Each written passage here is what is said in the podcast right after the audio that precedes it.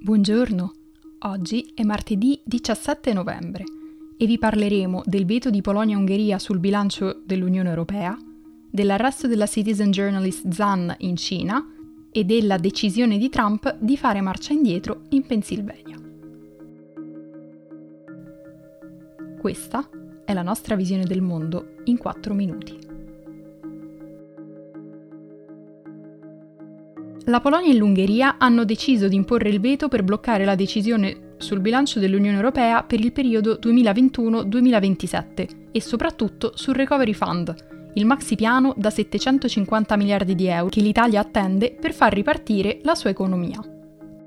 Budapest e Varsavia hanno preso questa decisione perché vogliono modificare il meccanismo che vincola l'erogazione dei fondi dell'Unione Europea al rispetto dello Stato di diritto, clausola imposta per obbligare i due paesi a rispettare i valori dell'Unione che hanno infranto numerose volte, imponendo nuove misure repressive contro le donne e la comunità LGBTQ e minacciando l'indipendenza della giustizia.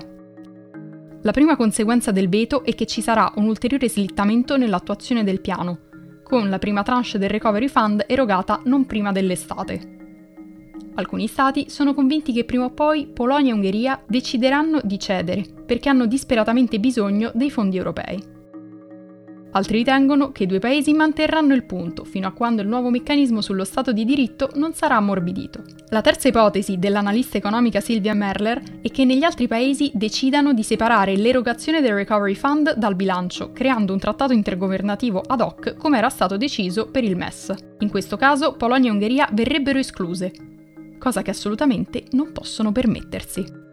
Parlando invece di coronavirus, la citizen journalist Zhang Zhan è detenuta a Shanghai da maggio per aver parlato della pandemia a Wuhan e adesso rischia fino a 5 anni di reclusione.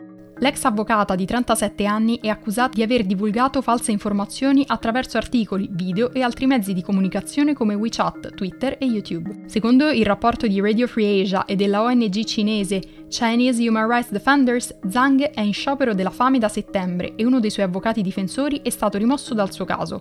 Zhang è stata già arrestata per delle accuse simili nel 2018 e di nuovo nel 2019 per aver sostenuto gli attivisti di Hong Kong.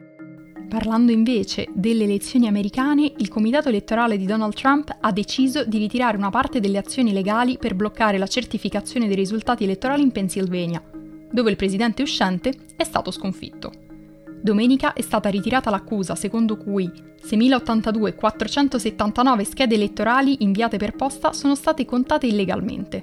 Adesso il focus è sulle schede che non sono state conteggiate per cavilli legali.